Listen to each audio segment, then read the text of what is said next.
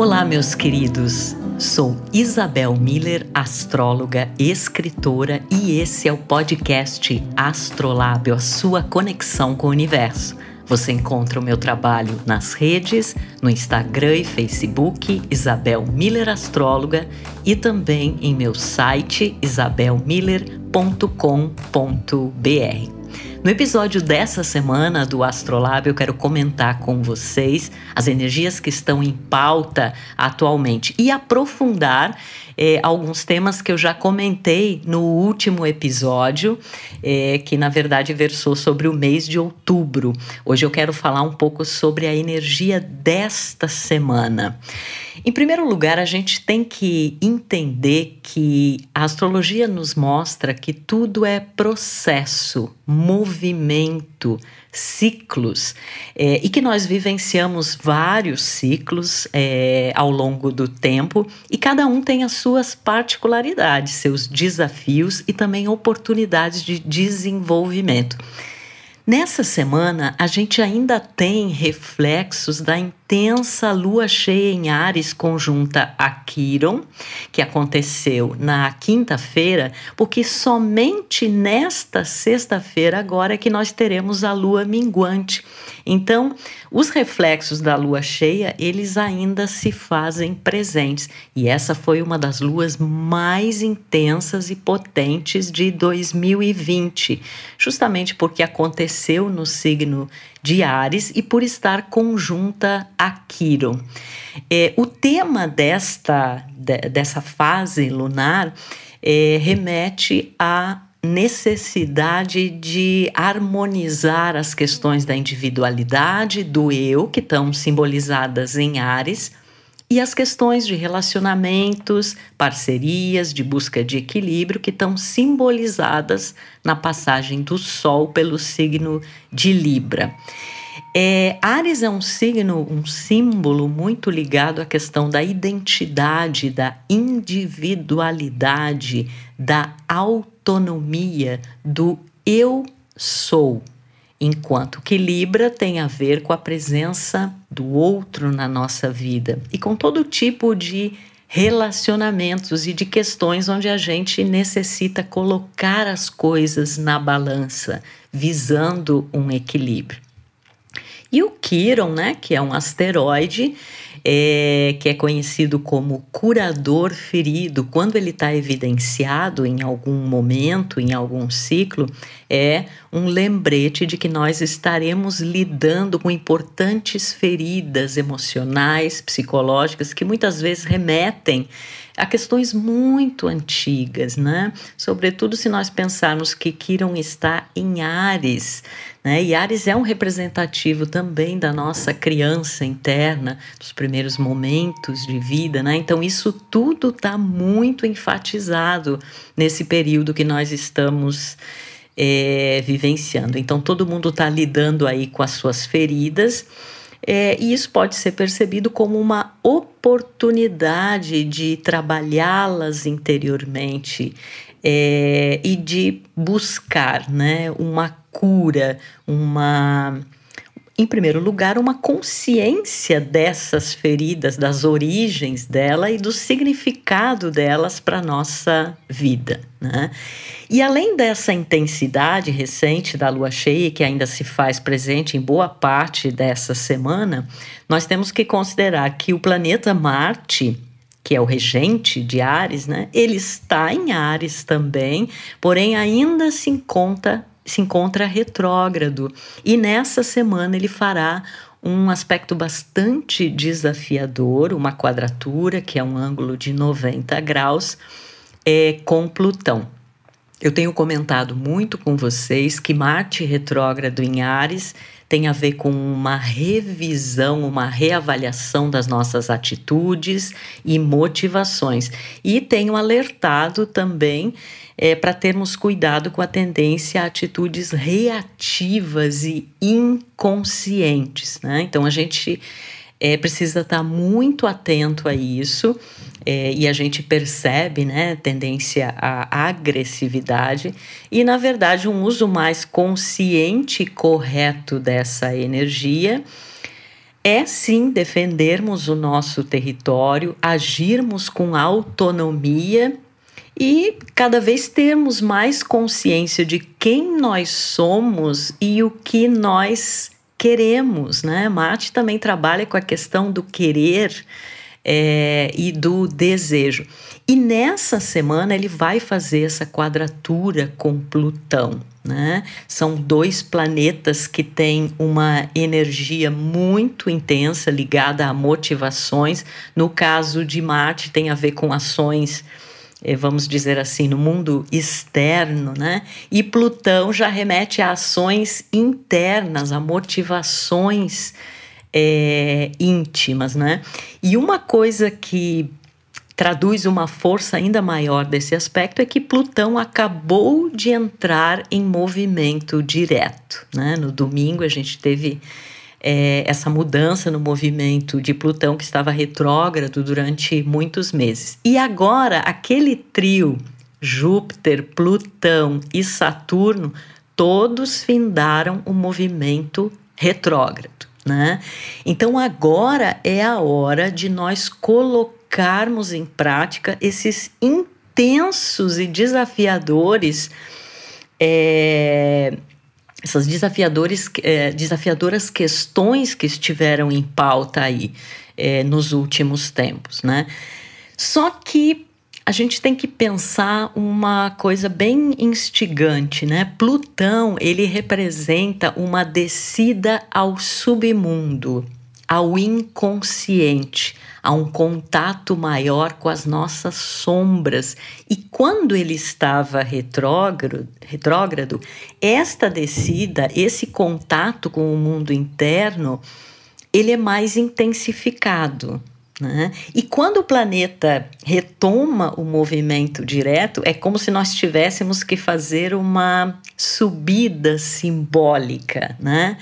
sair desse submundo, né? sair desse inconsciente, é, tendo vivido intensos desafios ali e conhecendo mais é, sobre a nossa sombra, sobre as nossas emoções, sobre os nossos padrões, compulsões, os nossos fantasmas internos.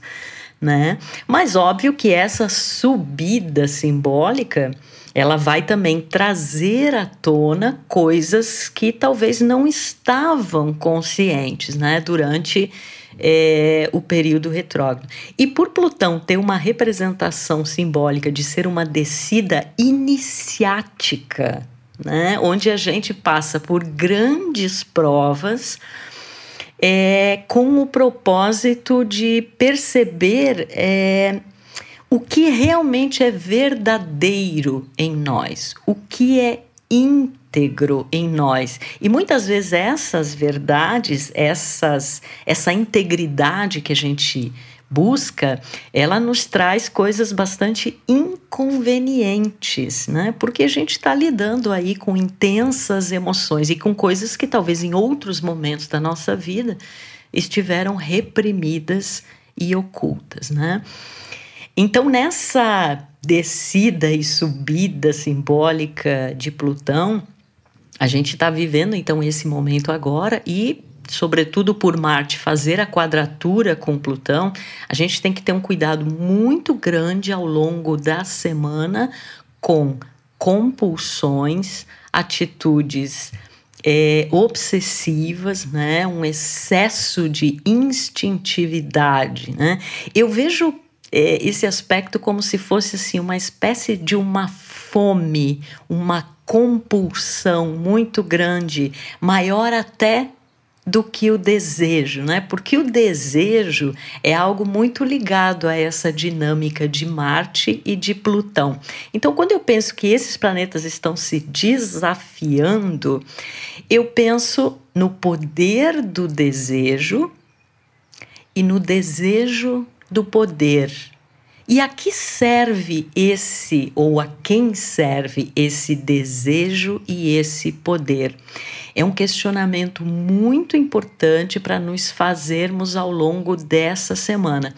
A forma positiva de nós é, utilizarmos esse poder do desejo é, é canalizarmos através de atividades apaixonantes, coisas nas quais nós estejamos envolvidos de corpo e alma né? E que representam um resgate da nossa inteireza. E a inteireza é aceitar quem nós somos, com a luz e a sombra é, que isso significa, né?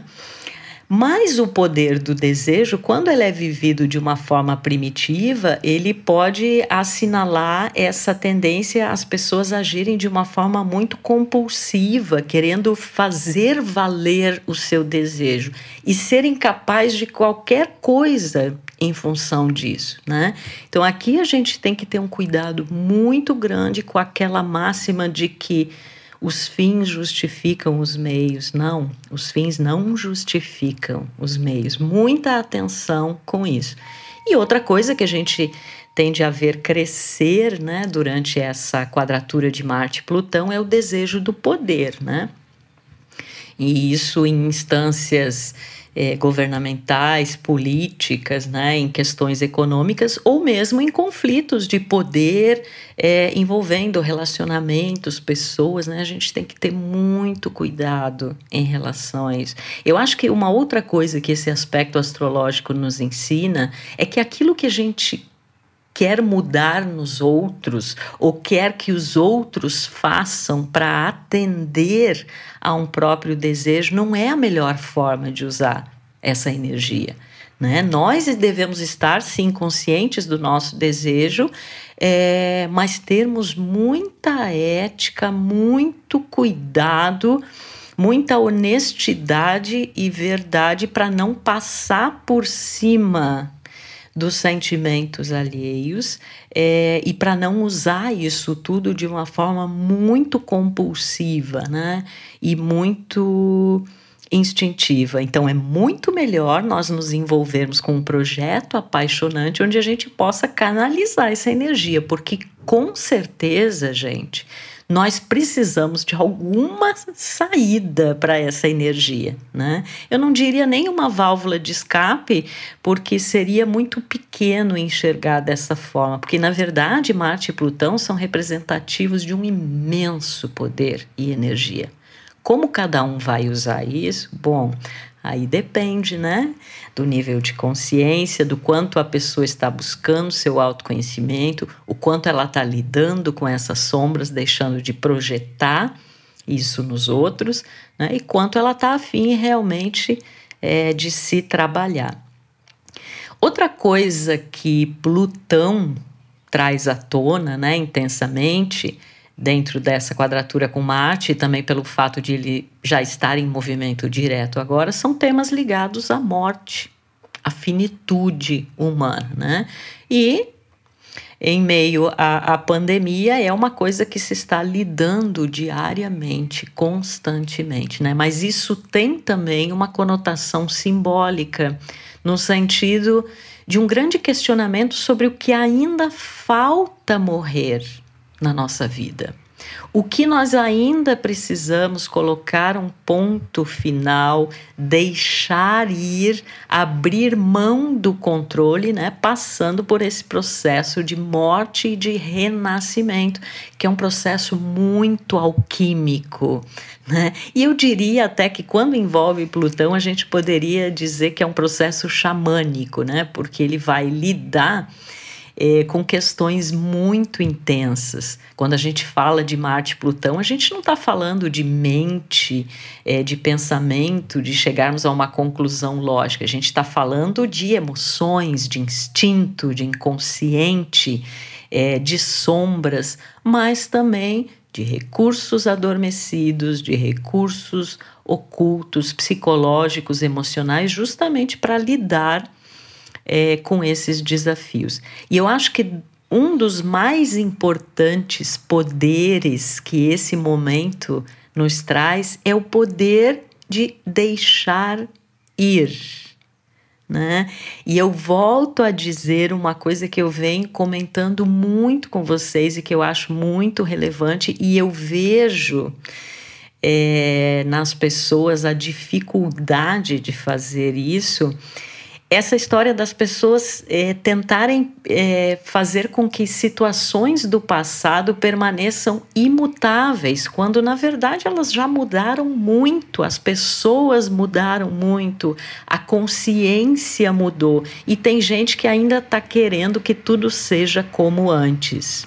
Isso certamente não funciona né? Porque até se nós pensarmos na energia de 2020, é um ano que pede essa consciência do que é preciso eliminar, findar, deixar ir, desapegar. E isso vai estar tá muito enfatizado é, com esse posicionamento astrológico. Então, que nós tenhamos essa consciência do que é preciso deixar ir. E deixando ir, nós, nós estaremos mais aptos e receptivos ao que está por vir. Né? Ainda bem que nós mudamos, ainda bem que as situações mudam, mas tem gente que está querendo que tudo seja como antes. Em qualquer instância, a gente vê isso em relacionamentos, a gente vê isso em, é, em trabalho, no jeito de viver e vocês sabem muito bem o quanto eu venho batendo nessa tecla da necessidade de transformação, né, de abertura a novas possibilidades. E se a gente não faz isso por amor, acabará fazendo é, com dor. Né? Então, essa é uma das mensagens mais importantes desse momento. Outro posicionamento muito significativo é a passagem de Mercúrio em Escorpião. Né? Mercúrio, sim, é um planeta mental, de inteligência, de processos de pensamento, é, dos temas que é, os quais a gente ocupa a nossa mente a cada momento, né? E Escorpião, ele é justamente regido por Plutão, e então ele fala das nossas sombras, das nossas emoções, desse processo de investigação dos nossos é, sentimentos, dessas nossas verdades inconvenientes, né? E de tudo aquilo que em outros momentos realmente estava é, reprimido ou oculto. Percebam como esse tema da repressão, da compulsão, das emoções, da sombra, como isso tudo está muito ativo, né? Então esse momento ele favorece muito a investigação dos nossos processos emocionais, psicológicos. É um excelente período para terapia, sempre é, né, gente? É, se conhecer é o maior investimento que a gente pode fazer né? Inclusive, isso tem resultados bastante concretos nas nossas escolhas de vida, né? Ainda mais agora e daqui para frente, onde nós temos que cada vez estarmos mais despertos. Né? E Mercúrio em Escorpião vai lidar também com temas tabus, com questões ligadas à intimidade, à sexualidade, aspectos materiais, né? A materialidade aqui, Escorpião, se refere ao que a gente chama de recursos alheios ou compartilhados, né? Que eu tenho alguém com alguém numa parceria afetiva, num negócio, num trabalho, ou os recursos das outras pessoas e como isso tudo nos transforma, né? Então é um momento excepcional para essa investigação interna e muitas vezes algumas conversas que a gente pode ter com pessoas que a gente realmente confia, né? Porque se não for assim, melhor ficar calado. Né? Mercúrio em Escorpião fala também de, da necessidade de um silêncio. Só que essa semana nós vamos ter Mercúrio oposto a Urano, né? E aí a gente vai ter algumas notícias bastante surpreendentes, inusitadas, inconvencionais, reveladoras, né? Muita coisa vai vir à tona, muita coisa que as pessoas estavam tentando esconder sob o manto da invisibilidade de Escorpião, de Plutão, essas coisas vão aparecer, né? É, e aí, é, dentro dessas notícias, né, surpreendentes e reveladoras, a gente vai ver isso em termos individuais, mas também coletivos. Por outro lado, esse aspecto ele fala muito é, de um momento interessantíssimo para nós mudarmos os nossos pontos de vista, a nossa mentalidade, para nós nos envolvermos com projetos criativos, né? Tem muita inventividade, inovação é, quando se trata de Urano, né? E, e o propósito de Urano é o despertar despertar para uma coisa em que antes eu estava dormente, né? E como Urano está em touro e Mercúrio está em escorpião, tem também muito a ver com valores pessoais, o que, que é prioritário, o que, que eu dou continuidade, o que, que eu devo é, me desapegar, né? Então também está muito relacionado a esses aspectos. Lembrando que Mercúrio já está na zona de retrogradação, em breve ele vai iniciar o um movimento retrógrado e aí nós vamos aprofundar, né? Essas questões. Talvez nós fiquemos ainda mais silenciosos, observadores, e isso é fundamental. Né? Mas mesmo que nesta semana Mercúrio ainda não esteja retrógrado, ele já está nessa zona de retrogradação, que nada mais é do que uma área onde ele quando ele entrar em movimento retrógrado, ele vai passar ali, né? Nesse ponto em que hoje ele se encontra. E aí a gente vai ter que rever os nossos pensamentos, pontos de vista, é, passos, né? Inclusive, é, nesse sentido, gente, até pela oposição com Urano também, muita atenção com questões ligadas à tecnologia, computadores, é, celulares, né? Todas essas inovações e aparatos tecnológicos podem passar por um piripaque aí, nesta semana, pela oposição com Urano, e a partir da, da, da próxima semana, quando é, vai iniciar a, a retrogradação é, de Mercúrio. Então, revisem muito bem aí seus arquivos, façam. É, backups, né? Agora, em termos mentais e psíquicos, eu acho que a questão é exatamente o contrário, é não fazer backup, mas dar um reset no nosso sistema mental, ou seja, naquelas velhas ideias e concepções que não fazem mais sentido diante da realidade atual e das possibilidades futuras, ok? A gente está tendo também a passagem do planeta Vênus no signo de Virgem e a posição de Vênus, ela sem dúvida é sempre muito importante, né? Porque Vênus é um planeta relacional, fala de valores, afetos, sentimentos, é, das nossas parcerias e relações, né?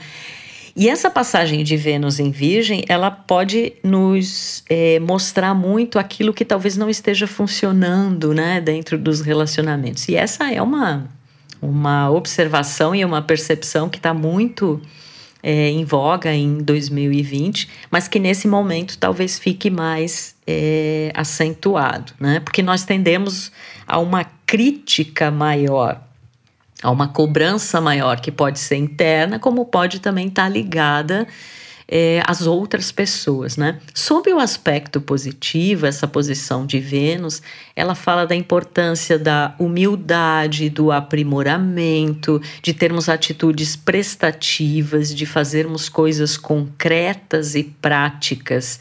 É, para auxiliar as pessoas. Vênus em Virgem também pode favorecer questões ligadas ao trabalho, à saúde, ao bem-estar né? E Vênus em Virgem também fala daqueles, daquelas pequenas coisas do dia a dia que fazem a diferença e que podem ajudar na nossa autoestima, é, num melhor desenvolvimento das nossas relações, numa consciência maior dos nossos valores e prioridades, né? A máxima de Virgem é que menos é mais, né? Então a gente está também é, nesse processo. E é todo um aprimoramento emocional e nas relações que está simbolizado é, nesse posicionamento. E é, no sábado nós teremos o trígono exato de Vênus em Virgem com Urano. Isso pode ser um indicador de surpresas, novidades e mudanças, possivelmente de caráter positivo, envolvendo os nossos sentimentos, relações e valores. É, a importância de Vênus é sempre presente, né? Porque ele fala muito da, de, de, relações e de sentimentos e valores. Mas nesse momento ela é ainda mais importante porque Vênus é o dispositor, chamado dispositor do Sol, né? O Sol está em Libra e o planeta que rege Libra é Vênus, né? Então a posição de Vênus é essa informação complementar que a gente tem em relação a esse ciclo. Lembrando, inclusive, que esse ciclo iniciou com uma lua nova em Virgem. Né, onde os temas de trabalho, saúde, qualidade de vida, aprimoramento, melhorias estão bastante em pauta. A gente tem também nesse momento um sextil, que é um ângulo de 60 graus entre Júpiter e Netuno. Este aspecto ele pode de alguma forma representar uma suavização em meio a tantos desafios né, e coisas conflituosas que estão representadas, por exemplo, no Marte retrógrado em Ares, no Marte em quadratura é, com Plutão, é, na recente Lua cheia conjunta a Quiron e mesmo no Mercúrio, né, oposto a, a, a Urano. Então, essa posição de Júpiter com Netuno ela fala da importância, ela reitera né, a importância do autoconhecimento, da espiritualidade, da arte, do silêncio, de cultivarmos a fé, a esperança, estarmos atentos aos nossos sonhos ideais sem que isso se configure como uma ilusão, né? Eu acho que é muito difícil, inclusive, manter ilusões num ano em que nós temos Júpiter, Saturno e Plutão em Capricórnio nos trazendo realmente para a realidade. Cair na real é um dos grandes temas de 2020. E muito provavelmente agora é, a partir de outubro, nesses meses finais de 2020, quando todos esses planetas já estão em movimento direto, isso ficará mais evidente para nós. E o cair na real em todas as instâncias da nossa vida, né? É realmente um momento de necessidade de despertar. Aí na sexta-feira somente é que a gente vai ter a lua minguante, né? Referente a esse ciclo atual. É uma lua minguante que vai acontecer em Câncer, sendo que o Sol segue ainda no signo de Libra. A lua minguante em Câncer, né? Lembrando que a lua rege Câncer é uma importante mensagem é, da necessidade de deixar ir velhos padrões emocionais, condicionamentos anteriores, comportamentos infantis é, e situações que não fazem mais parte, né, da nossa realidade. Toda lua minguante ela tem essa conotação, né, de, de, de deixar ir. É, e se a gente pensar, sobretudo, num ciclo tão poderoso como o atual, isso ganha uma força ainda maior. E ela acontecendo em Câncer é, ela fala né, também dessas questões da nossa criança interna, de aspectos ligados à vida é, doméstica, familiar, né, de, desses velhos condicionamentos que não fazem mais sentido num momento de 2020 em que a gente já está um pouco mais consciente né, das coisas. Eu acho que depois de tudo que já aconteceu nesse ano, de tudo que a gente sentiu, de tudo que a gente passou, as coisas progressivamente se tornam mais claras e elas começam realmente a se desenvolver, talvez em passos ainda muito incipientes, né? Porque eu venho reiterando que, na verdade, as novas energias só vão começar realmente a se desenvolver a partir de dezembro com a conjunção de Júpiter e Saturno em Aquário, que é uma coisa que eu ainda vou falar muito é, com vocês, tá? E aí no sábado a gente tem ainda a Lua em Câncer e ela vai fazer oposição lá a Plutão e Saturno em Capricórnio, né? Então o final de semana ele tem uma característica muito intensa, né? E, e qual é a semana que não foi intensa, né? Nesse 2020? É, mas esse final de semana especificamente, ele pode trazer uma consciência maior de como a gente está ou não conseguindo equilibrar as demandas que tem mais a ver com a subjetividade, com as emoções, com a vida privada, com a nossa criança interna, com os sentimentos, com aquilo que nos nutre interiormente, com as demandas externas relacionadas à carreira, ao trabalho, ao senso de propósito, à nossa atuação no mundo, que aliás vem passando por uma grande transformação né, que está simbolizada na, na passagem de Júpiter, Plutão e Saturno em Capricórnio. Né? Então, como vocês podem observar, é mais uma semana é, intensa, né? E outubro e novembro ainda são meses muito desafiadores, né? Mas é uma espécie assim de rapa do tacho, né? Do que ainda temos para enfrentar e talvez resolver de uma forma mais definitiva, para seguirmos mais leve, leves os nossos processos, né? Porque eu tenho uma sensação muito forte olhando todos esses processos e movimentos astrológicos de que até agora e possivelmente até dezembro, até que aconteça aquela conjunção de Júpiter e Saturno em Aquário, na verdade, a gente está lidando com o passado. E a gente precisa dizer adeus a esse passado. Não no sentido de fugir dele, né? Porque tem muitas questões aí que representam um enfrentamento desses padrões, desses condicionamentos é, emocionais, de uma velha forma de trabalhar e de viver que não funciona mais. Mas o que a gente está vivendo até então é um pouco o resultado de escolhas, ações, situações, estruturas anteriores, né? E uma coisa assim muito interessante que eu estava pensando é que na verdade talvez um dos grandes é, é, uma das grandes motivações para o nosso despertar seja o entendimento de que chega de viver simplesmente as consequências, os efeitos do passado. É óbvio que a gente precisa se responsabilizar sobre isso, né? Isso é, vai nos trazer, até pelas consequências, né? Pela lei de ação e reação, as coisas que a gente precisa mudar. Mas eu acho que é hora de criarmos novas causas, fazermos novas escolhas escolhas, né, mais afinadas com a nossa essência e não viver tanto com base no que já foi.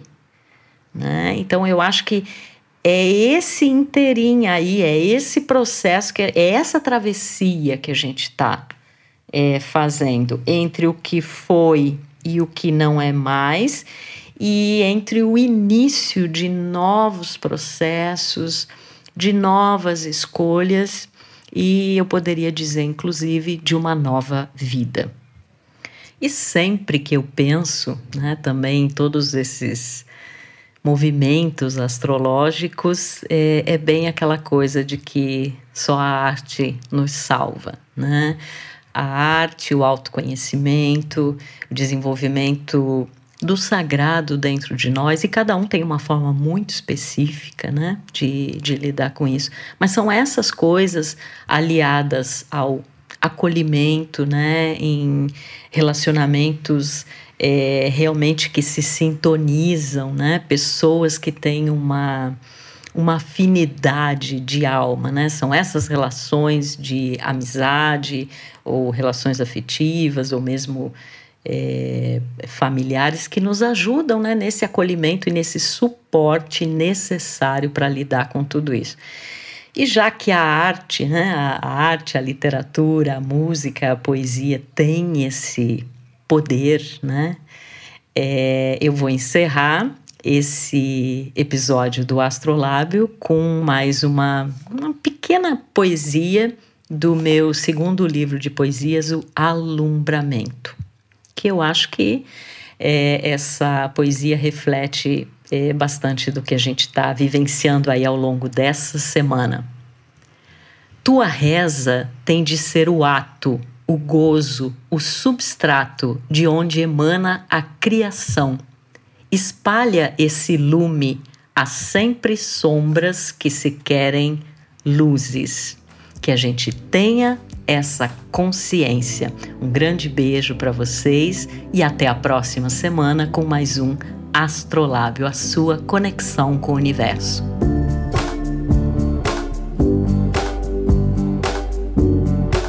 O Astrolábio é uma produção do Fast Forward Podcast.